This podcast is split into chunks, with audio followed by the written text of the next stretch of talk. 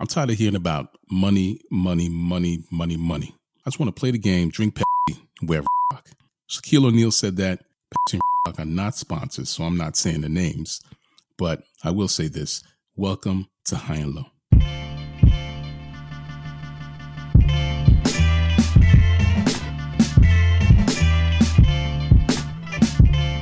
Good day and good night. Welcome to the High and Low Basketball Show. This is episode number 100 and Shandon, Woo! aka episode number 149.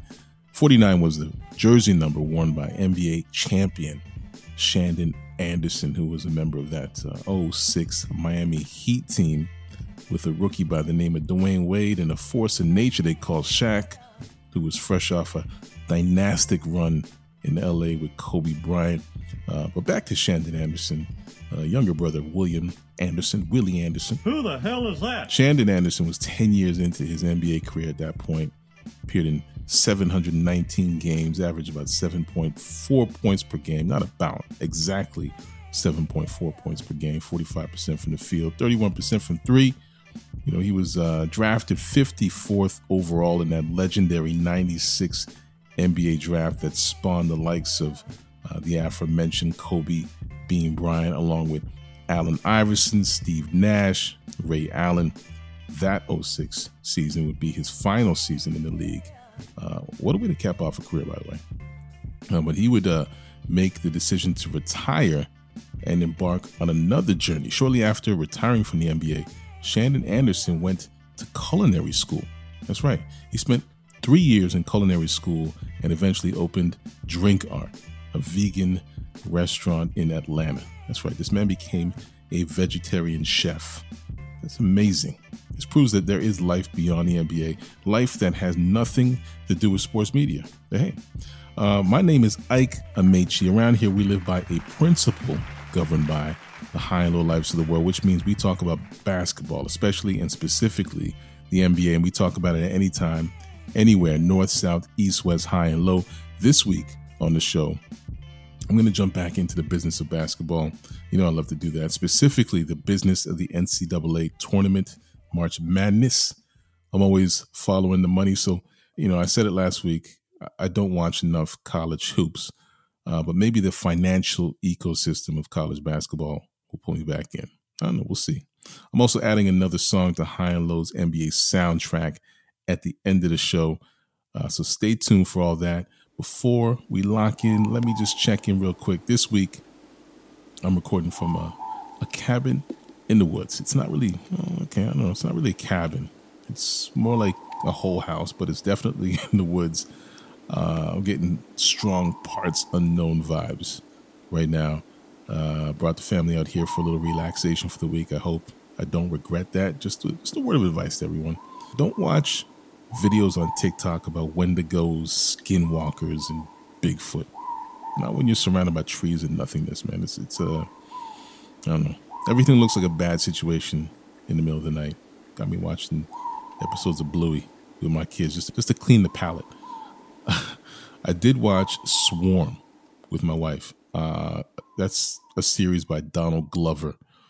Uh, much more disturbing than expected. Prime labels it as a thriller comedy. That's not true. Uh, but regardless, it was a good watch. I would recommend. Thank you so much. Anyway, listeners, thank you for joining me for another installment of the program. Another week, another episode, more NBA. So, of course, more high and low this week in NBA history.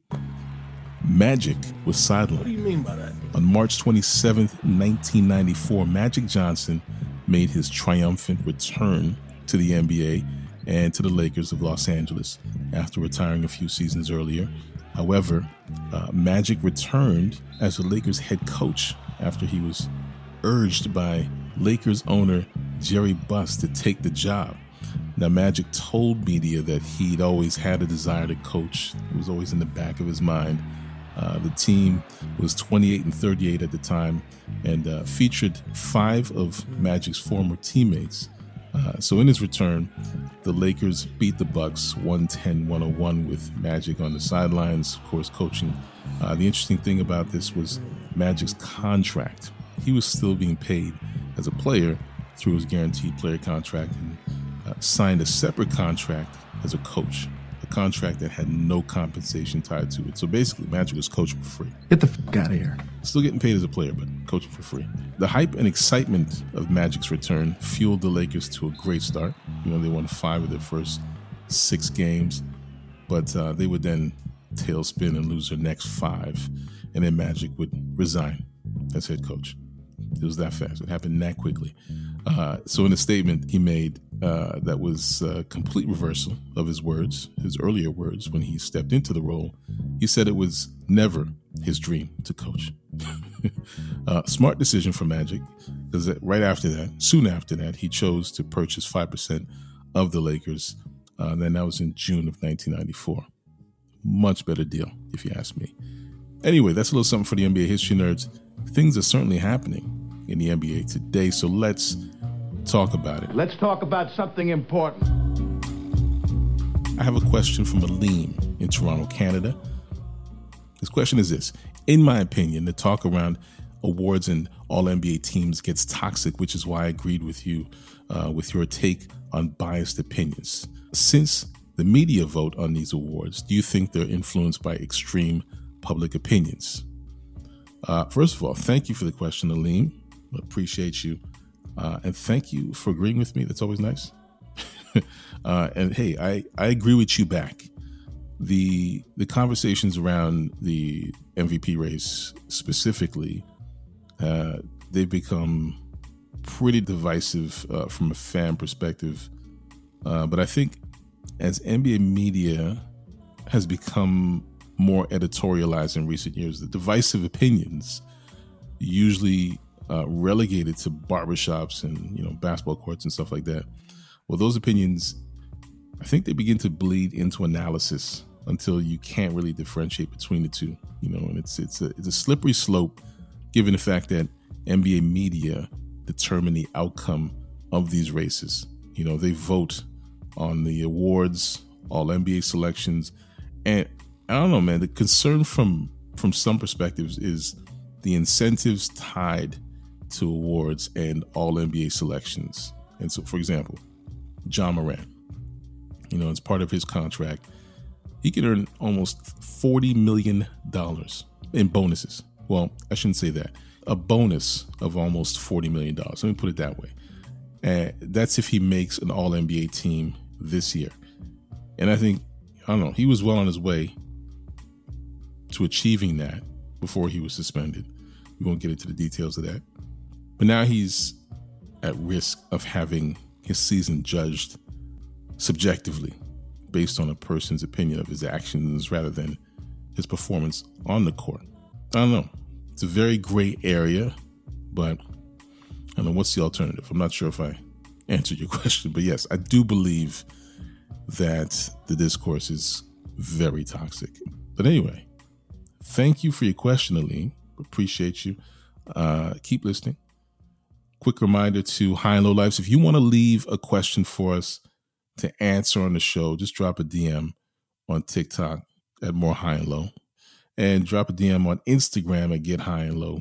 Uh, links to those are in the show notes. It feels like a pretty good time for us to take a break.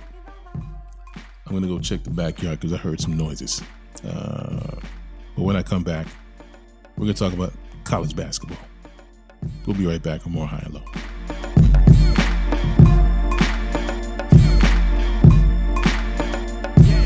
This moment is brought to you by High and Low listeners. This week on the High and Low NBA show, listeners were asked to share their top five players who never made an All NBA team. Now, this one was tough, so I was I wasn't surprised uh, when we heard from Bigums in Thousand Oaks, California. Uh, Bigums always coming through because this one this one was tough.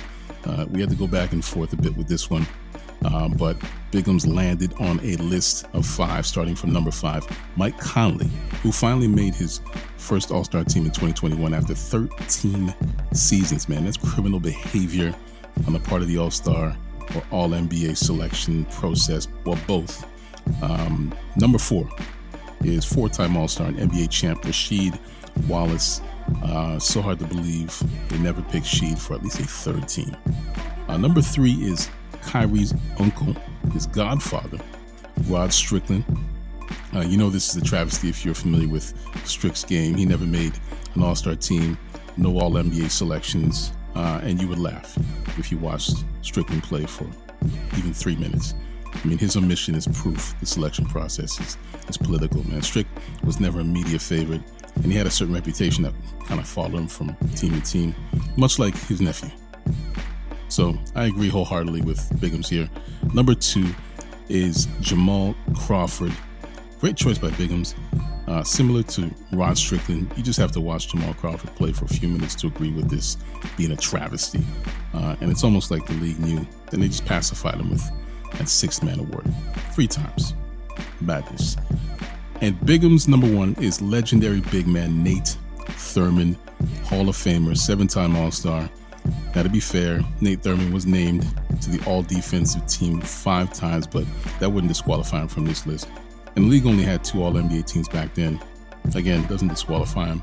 Um, he was also named to the NBA's 75th anniversary team, so recognized as one of the top 75 players in the history of the game. Uh, hey, great list, Bigums.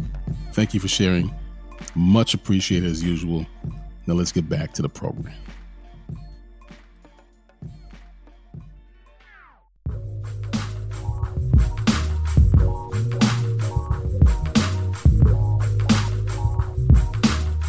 And we are back. Welcome back to the program. I mentioned earlier in the intro, you know, I was talking a little March Madness uh, last episode, but mainly about the fact that I don't really watch the college game as much as I used to. And it got me thinking about the money, as is usually the case. They say that if you're looking for the truth, you'll find it when you follow the money, which is why I'm always interested in the economics of the game. And the NCAA financial ecosystem is not exempt from that fascination. Uh, the NCAA tournament, it's a money machine, much like the NBA. But the difference is, is the pay structure. You know, historically, college players have been categorized as amateur athletes, which means they they couldn't be paid to play, which also means the money generated from the product those players are part of, that money goes to the schools and the NCAA. More on that later. The March Madness, the tournament the NCAA tournament, it's a huge cash generator. But how is that cash generated and where does it go? That's what we're going to get into. The tournament, March Madness, is one of the most exciting and highly anticipated sporting events in the world. Never mind basketball, in the world. Every year, people from all over the US, Canada, and beyond, they tune in to watch, you know, 68 college programs compete for the national title. However, while March Madness may be a thrilling sporting event, it's an incredibly lucrative business, a golden cash cow, if you will. In fact, the tournament generates billions of dollars in revenue for the NCAA and its partners, making it one of the most important events in American sports and business. Now, TV broadcasting rights are one of the most important revenue streams for the NCAA during March Madness. In 2016, the NCAA signed a 14 year deal with CBS and Turner worth $8.8 billion just to broadcast the tournament. The deal is set to expire in 2032, currently one of the largest broadcasting deals in all of sports. Uh, most of this revenue is distributed to the NCAA's member schools, with a portion also going to conferences and the NCAA itself. This is hand over fist money what they call stupid money. It's also kind of funny money. It's funny money. The broadcasting deal is a huge source of revenue and it's going to continue to grow in size. And here's why. Now, the tournament back in 2019 drew an average of 10.5 million viewers per game across all platforms, which includes broadcast television, uh, cable, and streaming services. Now, this number was up from 10.3 million viewers in 2018. Now, in 2022, 10.7 million viewers tuned in per game. Now, in comparison, the first few rounds of the NBA playoffs pull, I know, three to four million viewers per game. You know, that number climbs to about 12 million during the NBA finals. And that's the NBA. So for the NCAA to pull over 10 million easy, you can see why the broadcasting deal would be so expensive. Now, in addition to the broadcasting rights, the NCAA generates revenue from ticket sales, right? Just like the NBA. Each year, the NCAA sells tickets to the tournament games, which which are usually held in various venues around the country, around the United States. I'll take 2019 as an example. The NCAA reported that the tournament drew more than 680,000 fans, and that generated over 160 million dollars in revenue just from that alone. And this ticket revenue is distributed to the host schools, you know, in the conferences, and of course the NCAA itself. Now, the host schools typically receive a portion of the revenue from the tickets sold at the respective venues, their arenas, while the NCAA and the conferences receive a portion of the overall venue from the tournament. Now, this this revenue is used to fund different initiatives, programs that are supposed to support uh, student athletes and college sports overall. Now, I'd, I'd, I'd, be interested to see the percentage of revenue that goes towards these programs and what percentage is pocketed by the NCAA. But surprise, surprise, I, I couldn't find a single piece of information on that. I'll keep digging. And if I find anything, you'll be the first to know. But moving on. All right, you guys, what's next?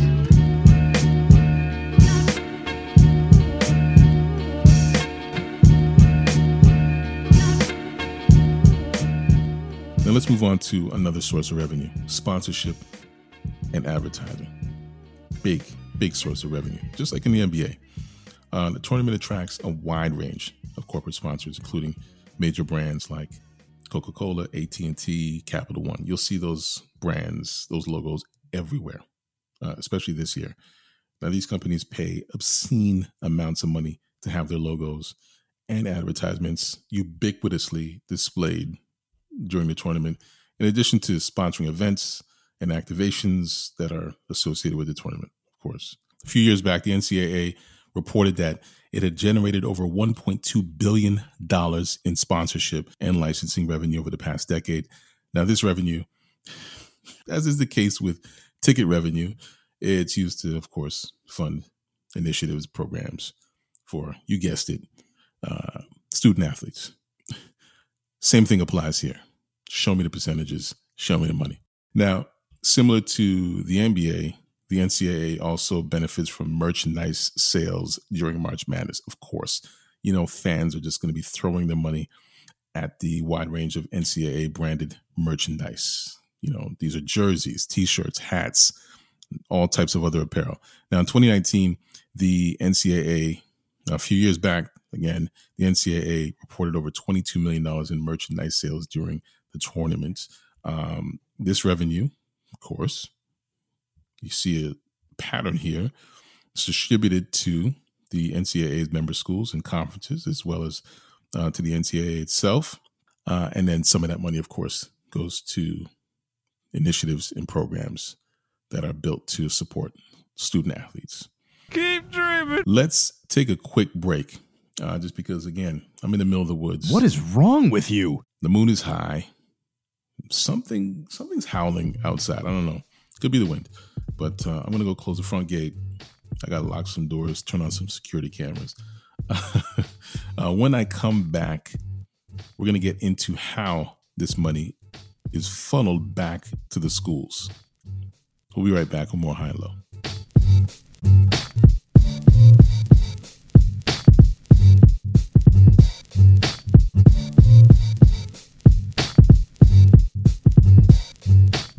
This episode of the High and Low NBA Show is brought to you by the newest thrill ride at Patrick Beverley's Fantasy Theme Park, the Pat Bev Emotional Roller Coaster. You're guaranteed to lose your lunch and a few brain cells. Ride it today. Let's get back to High and Low.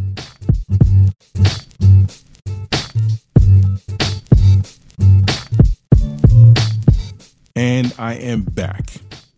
So it was just the wind. It was just the wind, but the doors are locked and the house is secured Everyone's sleeping right now. okay. Anyway, let's jump back into the money pit and uh, figure out how these schools get a piece of the pie. So this year in the NCAA tournament, 68 teams got an invitation to play in a tournament. Each of those teams' conferences, um, they get a piece of a pot of money known as the BPF, the Basketball Performance Fund. And last year, 2022, the fund was nearly 170 million dollars. That's a that's a big chunk of change. That's not a small amount of money. Now, I'm not sure how much of this is new information to you, but listen to this. For each game that a team plays, its conference gets a payout, which is based on its performance over a six year rolling period. You need to be consistent, which provides a clear advantage to bigger programs and conferences. Now, those conferences get units for their tournament participation. So if a team makes it all the way to the championship game, to the title game, it can earn as many as five units. If a team makes the championship game from the first four bracket, it can earn a total of six units. Now, in 2022, a unit was worth an estimated $338,000. Uh, now, remember, the NCAA expanded to a field of 68 from 64.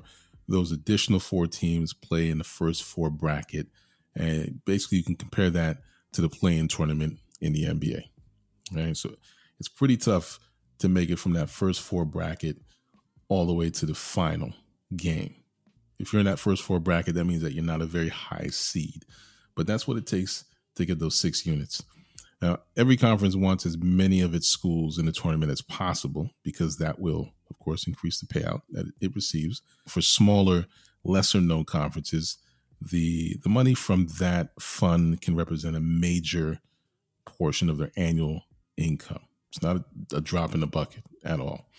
For a surprise team that is virtually unknown and, and makes uh, makes it through all those rounds, they can get five to six units in a payout.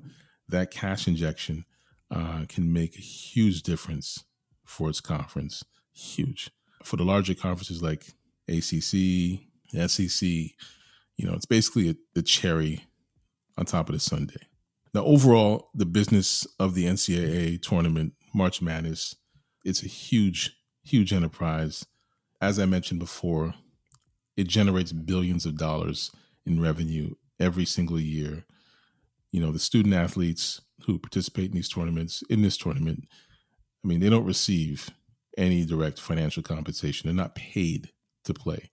Uh, the revenue generated by the tournament does provide significant financial support to the NCAA and its and its schools, its member schools, but college athletes have not been satisfied with the financial model, which is why you've had players like LaMelo Ball, Scoot Henderson pass on this route to the NBA. You know, you got Brandon Miller, who's a star freshman out of Alabama this year. He's their best player, projected to go in the top four in the draft. He's seriously considered the G League and the NBL in Australia. But uh, he decided to go with Alabama. Lucky for Alabama. Uh, and he's he's currently caught up in a serious case that could derail all of that. So maybe he should have gone to the NBL or the G League. I don't know. That's for another episode. I digress. The issue of athlete compensation is a contentious one. It has been a contentious one. It's been ongoing, and many would argue that the NCAA should provide more financial support to to its athletes. Now, the NCAA has faced numerous challenges, legal challenges, um, litigation in recent years over the policies on athletes. Now, while players make no money from March Madness, they can now get paid from endorsement deals following a narrow uh, Supreme Court ruling back in 2021.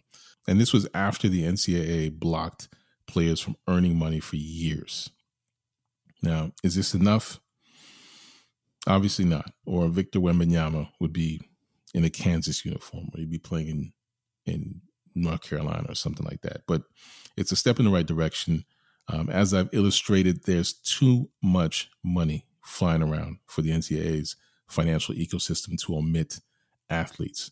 The athletes are the driving force behind the product that generates all of this money. It's a no brainer, but that's just me.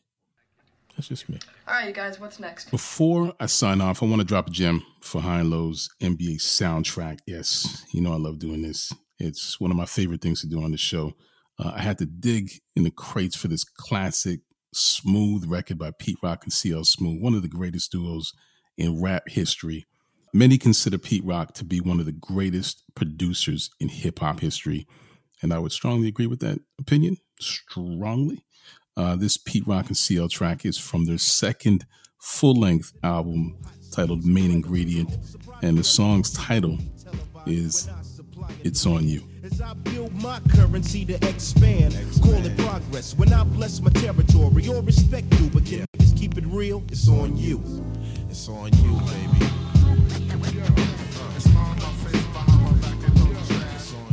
And this track sums up the struggles and tribulations of one Luka Doncic in Dallas. Uh, because at the end of the day, Luka, it's on you. Why the fuck I can't shoot three point shots? That brings us to the end of this episode of High and Low. And I hope you enjoyed this information. Thank you very much for joining me this week. Subscribe to High and Low anywhere you find podcasts. Make us a part of your weekly routine. Of course, you know where to find us. We're on Instagram, TikTok, Twitter, YouTube. Again, I'll put those links in the show notes.